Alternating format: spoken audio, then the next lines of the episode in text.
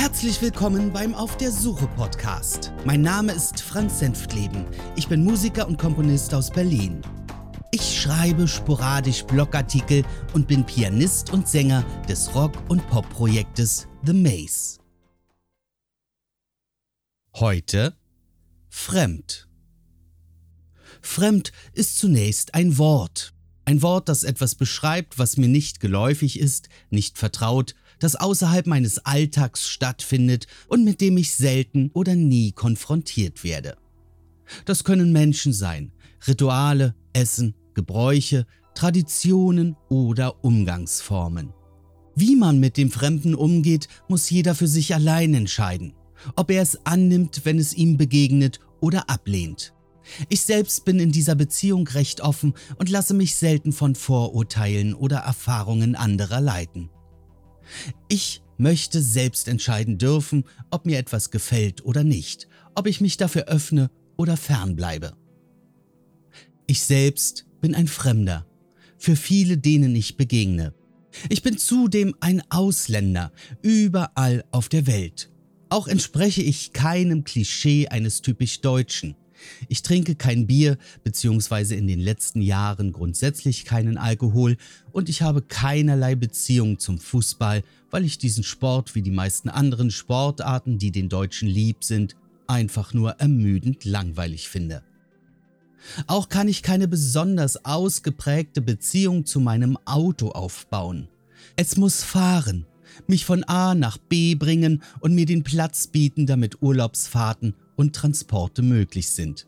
Deutschen Automarken kann ich im Allgemeinen nichts abgewinnen, weil ich sie nicht wirklich schön finde und zudem weit überteuert. Was sind überhaupt deutsche Werte oder Traditionen, mit denen ich mich verbunden fühle? Ich kann es kaum beschreiben. Diese typisch deutsche Ordnung, Disziplin und Pedanterie gehen mir eher auf den Keks, genauso wie die Bürokratie. Und dass der Deutsche gern Regeln folgen möchte, kann ich mir auch nicht auf die Fahne schreiben. Genauso wenig kann ich mit dem Großteil der Bräuche christlicher Traditionen etwas anfangen. Es sind halt Tage, an denen ich frei bekomme. Einen direkten Bezug dazu habe ich nicht. Deutsches Essen finde ich ganz okay, aber es gibt genügend andere Gerichte auf der Welt, die ich auch sehr lecker finde. Was ich jedoch sagen kann, ich bin froh, in Deutschland in dieser Zeit geboren zu sein. Das war Glück und Zufall, wie bei jedem anderen Menschen auf der Welt auch. Kein Verdienst. Ich lebe in einem freien Land, in dem es mir an nichts mangelt. Ich kann sagen und schreiben, was ich möchte, habe eine anständige Bildung erhalten und kann mich darauf verlassen, dass mir ein vernünftiges Gesundheitswesen zur Verfügung steht, sollte ich erkranken. Ebenso werde ich sozial aufgefangen und werde Unterstützung erhalten, falls ich Hilfe benötige. Das können nur wenige Menschen auf dieser Welt erwarten. Selbst in Europa gibt es Staaten, wo solche sozialen Auffangmechanismen nicht existieren. Wir sehen es als Selbstverständnis. Lustig finde ich, wie man uns in anderen Ländern sieht und worauf man uns Deutsche reduziert. Das beste Beispiel dafür lieferte der Epcot Themenpark in Florida, der zu den Walt Disney World Resorts gehört. Ich besuchte ihn bereits zweimal. Im sogenannten World Showcase gibt es unterschiedliche Areale mit Pavillons, die einem typische Merkmale verschiedener Nationen näherbringen sollen. Japan, Marokko, China, Kanada, Frankreich, Mexiko und einige weitere Länder stellt man hier in Architektur, Kleidung und Speisen dar.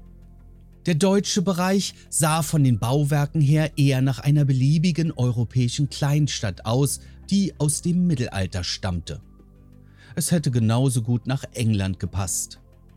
Die Angestellten liefen in bayerischer Tracht herum, zu essen gab es Nürnberger mit Sauerkraut und Bier und in den kleinen Geschäften konnte man Kuckucksuhren und deutschen Wein erwerben. Ich fühlte mich hier mehr als fremd. Meine Eltern lehrten mich Toleranz, Unvoreingenommenheit und Respekt. Bereits im frühen Kindergartenalter kam ich mit Menschen anderer Nationen in Kontakt. Ich lernte und erlebte, dass es Unterschiede zu ihnen gibt, aber Hautfarbe und Herkunft spielten dabei nie eine Rolle. Diese Begegnungen haben mich eher neugierig gemacht. Leben Sie anders als wir Deutsche? Essen Sie anders? Was denken Sie über unser Land, über uns? Was ist Ihnen befremdlich? Was ist mir überhaupt fremd? Die Begegnung mit dem Fremden zieht sich wie ein roter Faden durch mein Leben. Nicht allein durch meine Urlaubsreisen lernte ich andere Kulturen, fremdes Essen und Menschen kennen, sondern auch durch mein Privat- und Arbeitsumfeld.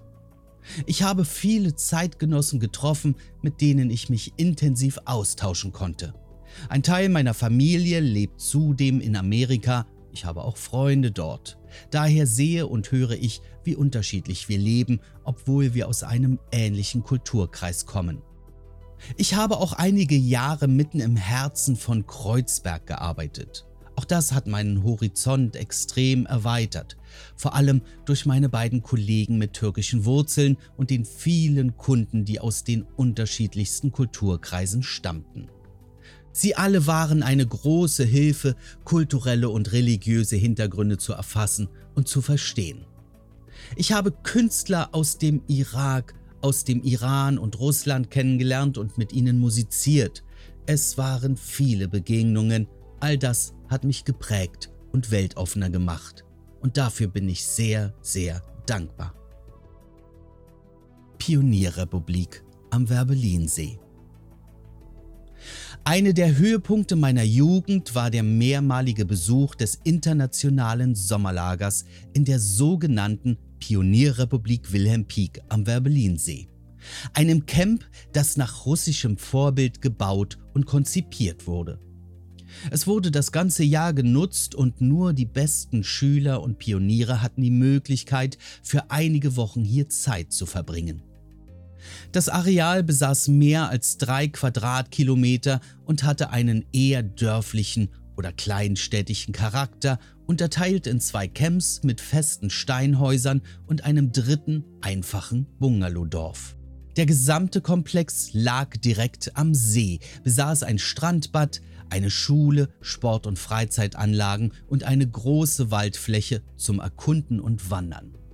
Als außerordentliche Ehre und Auszeichnung galt eine Einladung für das internationale Sommerlager im Juli und August eines jeden Jahres.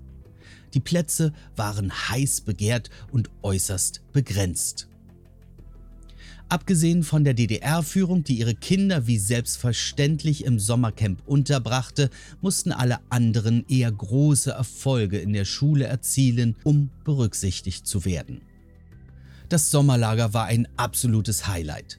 Regelmäßig war sogar das DDR-Fernsehen vor Ort, um zu berichten oder Kindersendungen zu produzieren. Die Staatsführung wollte sich nach außen hin international geben und lud Kinder aus vielen Nationen ein, hier ihre Ferien zu verbringen.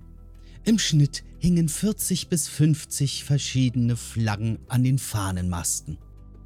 Darunter nicht nur Gruppen aus den sogenannten Bruderstaaten, also dem sozialistischen Ausland, sondern auch zahlreiche aus Westeuropa, Asien, Afrika und den USA. Um den Schein zu wahren, fehlte es uns dort an nichts. Wir bekamen täglich Apfelsinen, Bananen und andere selten in der DDR erhältliche Lebensmittel, selbst Stieleis für 50 Pfennig am Strand. Für uns DDR-Kinder war dies recht befremdlich. Ich musste mir diese Ehre, dort einen Teil meiner Sommerferien zu verbringen, glücklicherweise nicht verdienen. Denn obwohl ich meist gute Noten nach Hause brachte, dafür hätte es ganz sicher nicht gereicht. Die Organisatoren luden nicht nur Gäste ein, ließen sie zum Teil sogar einfliegen, sondern sorgten mit viel Aufwand dafür, dass die Menge aus aller Welt unterhalten wurde. Somit wurde das Bungalowdorf zum Kulturdorf. Tanzgruppen, Orchester, Theater und Singegruppen aus der ganzen Republik durften im Zwei-Wochen-Rhythmus dort ihr Lager aufschlagen. Publikum gab es ausreichend. Ich selbst spielte zu jener Zeit in einem Kindertheater mit und unsere Theaterleiterin hatte ganz gute Kontakte zu den Organisatoren. Tja, nun waren wir hier, meine Theatergruppe und ich, zwei Sommer hintereinander. Hier trafen wir auf die unterschiedlichsten Sprachen, Mentalitäten und Hautfarben. Nicht nur während unserer Theateraufführungen, sondern auch privat in unserer Freizeit. Verstanden hat man sich, auch wenn man nicht die gleiche Sprache beherrschte. Man tauschte sich aus mit Händen und Füßen, mit Zeichnungen und wenn es ins Detail gehen sollte, durchaus auch mit Unterstützung der Betreuer, die meist auch die Dolmetscher waren. Manche Treffen waren recht kurz, wenn wir Gäste einluden, unser Theaterstück zu besuchen, und andere dauerten länger, weil das Interesse beider Seiten füreinander groß war. Diese Begegnungen habe ich noch heute sehr gut im Gedächtnis, wenn ich zurückdenke. Es sind glückliche, stolze, nachdenkliche, aber auch traurige Gedanken. Wir hatten zum Teil Kinder im Publikum, die noch nie in ihrem Leben ein Theaterstück gesehen hatten. Wir lernten Kinder kennen, die mit der einzigen Kleidung, die sie besaßen und am Leibe trugen, anreisten. Wir trafen uns mit Kindern aus Westdeutschland und Österreich am Strand und sprachen lange miteinander. Wir trauerten im zweiten Jahr und waren entsetzt, als wir mitbekamen, dass die Gruppe der palästinensischen Delegation aus dem Vorjahr auf ihrem Weg nach Hause einem Terroranschlag zum Opfer fiel. Wir bekamen mit unserem Theaterstück, das von Freundschaft und Zusammenhalt erzählte, viel Zuspruch, Aufmerksamkeit und Dankbarkeit. Wir gaben Freude und lernten dabei selbst viel fürs Leben. Wir sahen Bräuche verschiedener Kulturen, hörten Erzählungen vom Leben und Alltag aus Ländern, die wir zu diesem Zeitpunkt nie hätten bereisen können. Wir selbst wurden eingeladen, um uns austauschen zu können. Die vielen Eindrücke und Erlebnisse konnte man so schnell gar nicht verarbeiten, wie sie auf uns einprasselten. Das brauchte seine Zeit. Und hier begann ich mir ein Weltbild aufzubauen. Ein differenziertes, Zudem war uns allen klar, wie viele Extreme hier aufeinander trafen.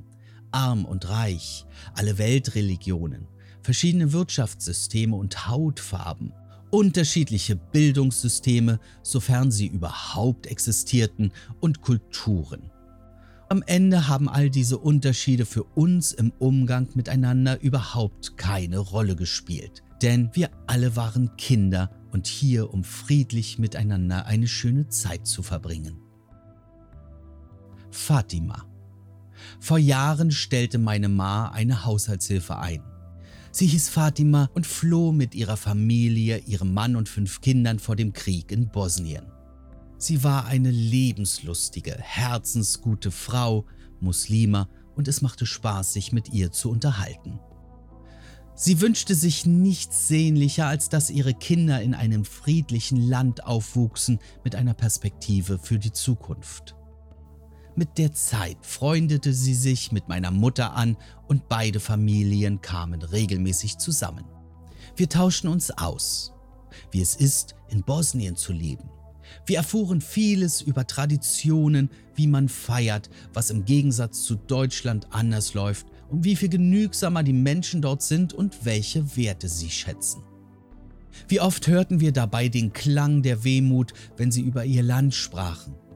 Ihnen wurde durch den Krieg alles genommen, der Besitz, ihr Haus, ihre Heimat.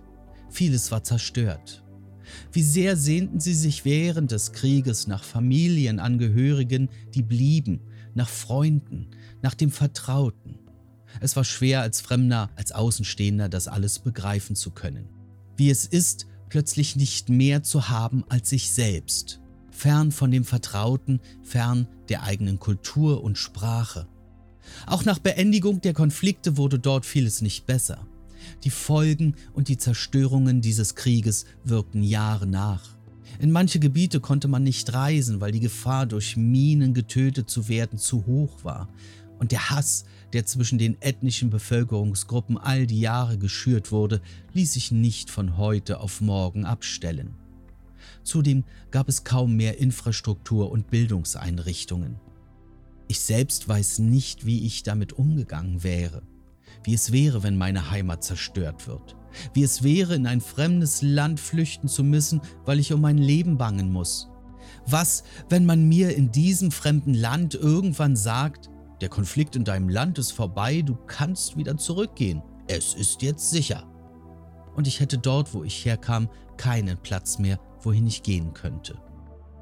Die Entscheidung, hier in Deutschland zu bleiben, war für die Familie von Fatima sicher keine einfache. Aber sie wurde getroffen und sie taten alles, um hier bleiben zu können. Dass ihre Kinder eine gute Schulausbildung bekamen, eine Berufsausbildung. Sie lebten mit dem Wissen und der Angst, dass sie eines Tages durch die deutschen Behörden abgeschoben werden könnten. Sie bauten sich in Deutschland ein Leben auf, arbeiteten hart und knüpften Kontakte. Zu Festtagen wie dem islamischen Opferfest wurden auch wir mit Speisen bedacht und Fatima betonte immer wieder, wir seien Teil der Familie. Es war immer eine Freude und ein großes Gewusel, wenn man sich traf. Aus gesundheitlichen Gründen musste Fatima eines Tages ihre Arbeit aufgeben. Sie kümmerte sich nunmehr um die eigene Familie. Auch viele Jahre danach blieben wir verbunden und sahen uns. Um den Kontakt zu ihrem Geburtsland nicht gänzlich zu verlieren, kauften sie sich irgendwann ein kleines Ferienhäuschen in der alten Heimat. Die Kinder wuchsen heran und entwickelten sich. Nun konnten auch sie ins Land ihrer Vorfahren reisen, auch wenn es nur für einige Urlaubstage war. Mittlerweile sehen wir Fatimas Angehörige nur noch sehr selten. Ein schwerer Schicksalsschlag ereilte sie. Fatimas gesundheitlicher Zustand verschlechterte sich. Sie starb mit Ende 40. Sie war die treibende Kraft, das Herz der Familie, die alles zusammenhielt. Die, die Kontakte aufrechterhielt und die, die das gute Gewissen war und Werte und Maßstäbe bestimmte. Seitdem ist nichts mehr, wie es war. Sie fehlt uns sehr. Diese Begegnung führte uns vor Augen, was ein Krieg anrichten kann. Es waren nicht mehr nur die alten Geschichten und Erzählungen unserer eigenen Verwandten, die von Zerstörung und Leid im Zweiten Weltkrieg berichteten, der lange her war. Es fand jetzt statt, nicht weit von Deutschland, mitten in Europa. Etwas, was unsere Generation, wie zum Teil auch die unserer Eltern, kaum begreifen kann, geschweige denn sich vorstellen. Daher kann ich immer noch schwer verstehen, wie sich einige meiner Mitbürger gegenüber Kriegsflüchtlingen verhalten, egal woher sie kommen. Kirchen. Ich habe ein sehr gespaltenes Verhältnis zu Kirchen. In Betrachtung als Bauwerk oder als Baukunst besuche ich sie gern. Mit dem Christentum selbst habe ich wenig Berührungspunkte. Ich bin weder christlich erzogen worden, noch habe ich eine anderweitige Beziehung dazu. Wie wahrscheinlich ein Großteil meiner Generation, der in der DDR aufgewachsen ist. Religion ist mir zwar nicht gänzlich fremd, sie wirkt jedoch in einigen Teilen ihres Auftretens veraltet und befremdlich.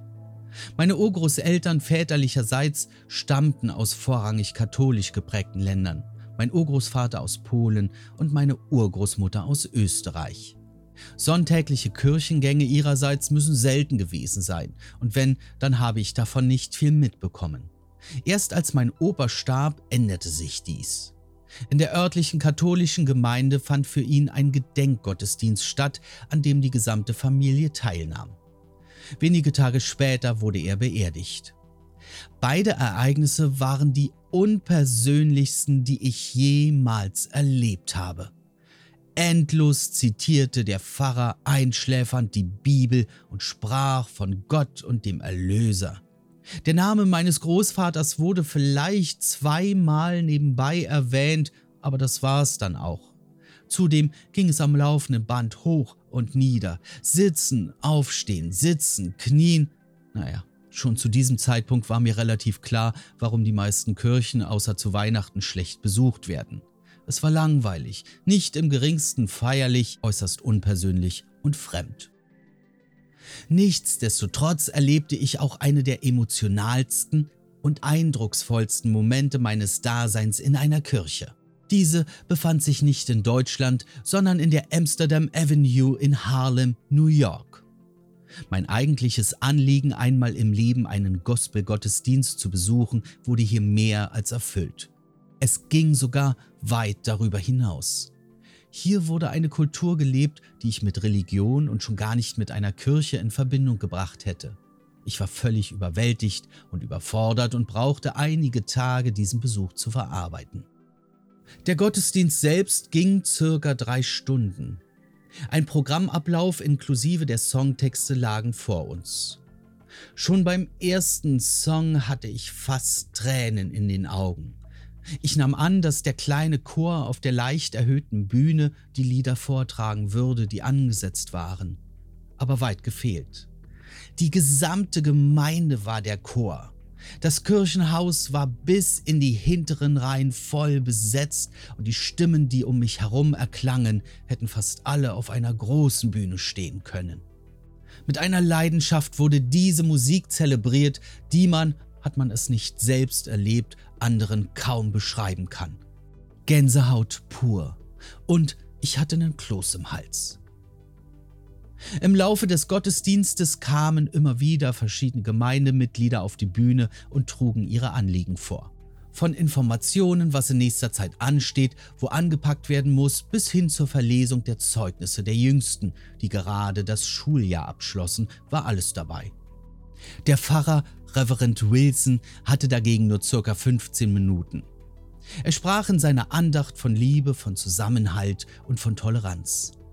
Sein gestenreicher und sehr kluger Vortrag ließ mich fast vergessen, dass ich mich inmitten der Leute befand, die er ansprach. Wäre nicht immer mal jemand neben mir oder in der Nähe aufgesprungen, um sein Halleluja oder Amen gen Kanzel zu entgegnen, hätte ich mich gefühlt wie in einem Film. Die Musik, die Band und die Gospel waren großartig. Und dann kam unser Part, den wir nicht erwartet haben. Wir kamen als Neugierige, waren fremd und eine der wenigen Weißen in dieser Kirche. Mitten in Harlem. Der Programmpunkt hieß Begrüßung der Gäste. Als dann die Frage aufkam, wer genau heute Gast ist, zog die nette Dame mittleren Alters neben uns die Aufmerksamkeit auf meine Familie und mich und zack hatte ich ein Mikrofon in der Hand. Wir waren ja nicht zu übersehen. Wer wir sind und woher wir kommen, wurde gefragt. Ich war ein wenig überfordert und beantwortete die Fragen stotternd. Dann kamen die nächsten Gäste dran. Überraschend kamen nach dieser Vorstellung viele Gemeindemitglieder auf uns zu, schüttelten uns die Hände und hießen uns in ihrer Runde willkommen.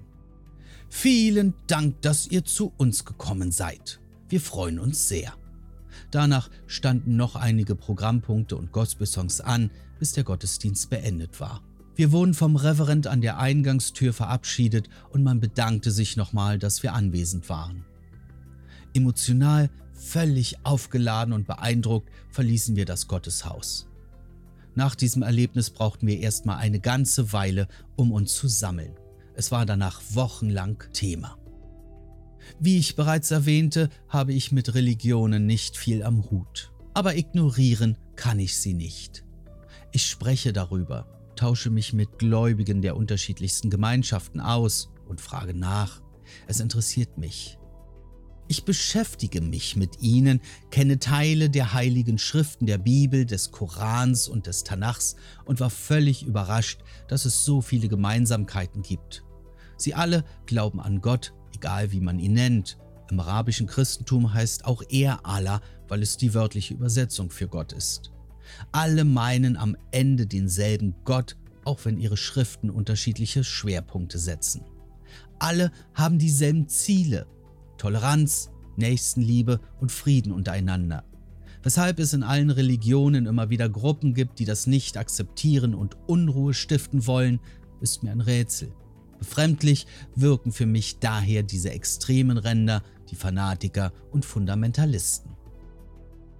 In jeder Religion findet man sie, die Extremisten, die radikal sind und ihren Glauben instrumentalisieren und interpretieren, um so ihre heiligen Kriege und ihre Gewaltbereitschaft zu rechtfertigen. Vielleicht habe ich als Außenstehender einen anderen Blick auf die Dinge, ich weiß es nicht, aber Gewalt, Terror, Ausgrenzung und Hass sind einfach abscheulich und haben weder etwas mit dem Leben noch mit einer Religion von Menschen zu tun.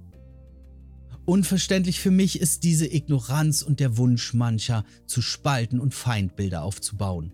Wofür ist das gut? Was nutzt der Hass auf andere?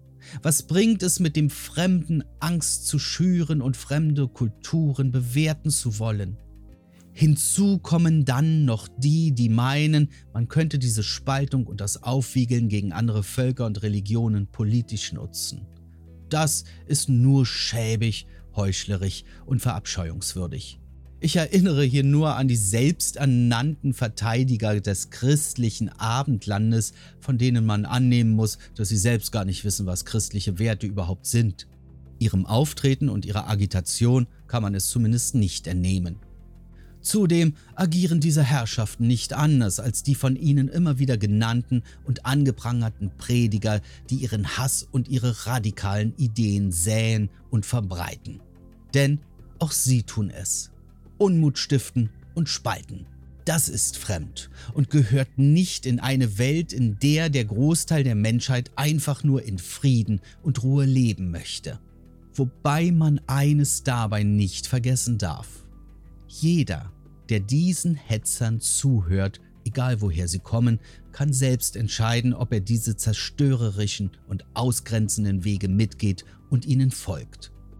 Glücklicherweise sind die meisten Menschen so schlau, es nicht zu tun. Meine Beispiele hier sind nur einige wenige Gedanken und Erlebnisse meines Lebens. Es gibt noch weit mehr Begegnungen und Überlegungen, über die ich erzählen könnte, aber das würde den Rahmen sprengen.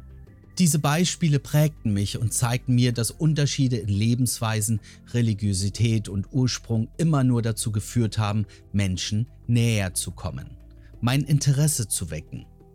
Wenn ich mich darauf einließ, wurde das Fremde vertraut und das Verständnis für andere größer. Irgendwie kann ich die Weigerung einiger Mitmenschen nicht nachvollziehen, die ihren kleinen persönlichen Kosmos nicht verlassen wollen, um doch mal über den Tellerrand zu schauen. Die nicht akzeptieren wollen, dass Menschen anderer Kulturen und Religionen genau dasselbe wollen wie sie, in Frieden und Freiheit leben.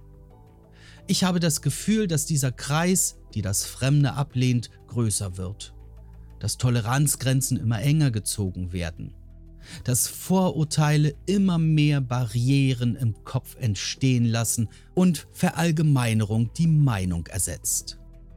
Vielleicht ist es nur ein Gefühl und ich irre mich. Ich würde es mir so sehr wünschen. Das war's für heute.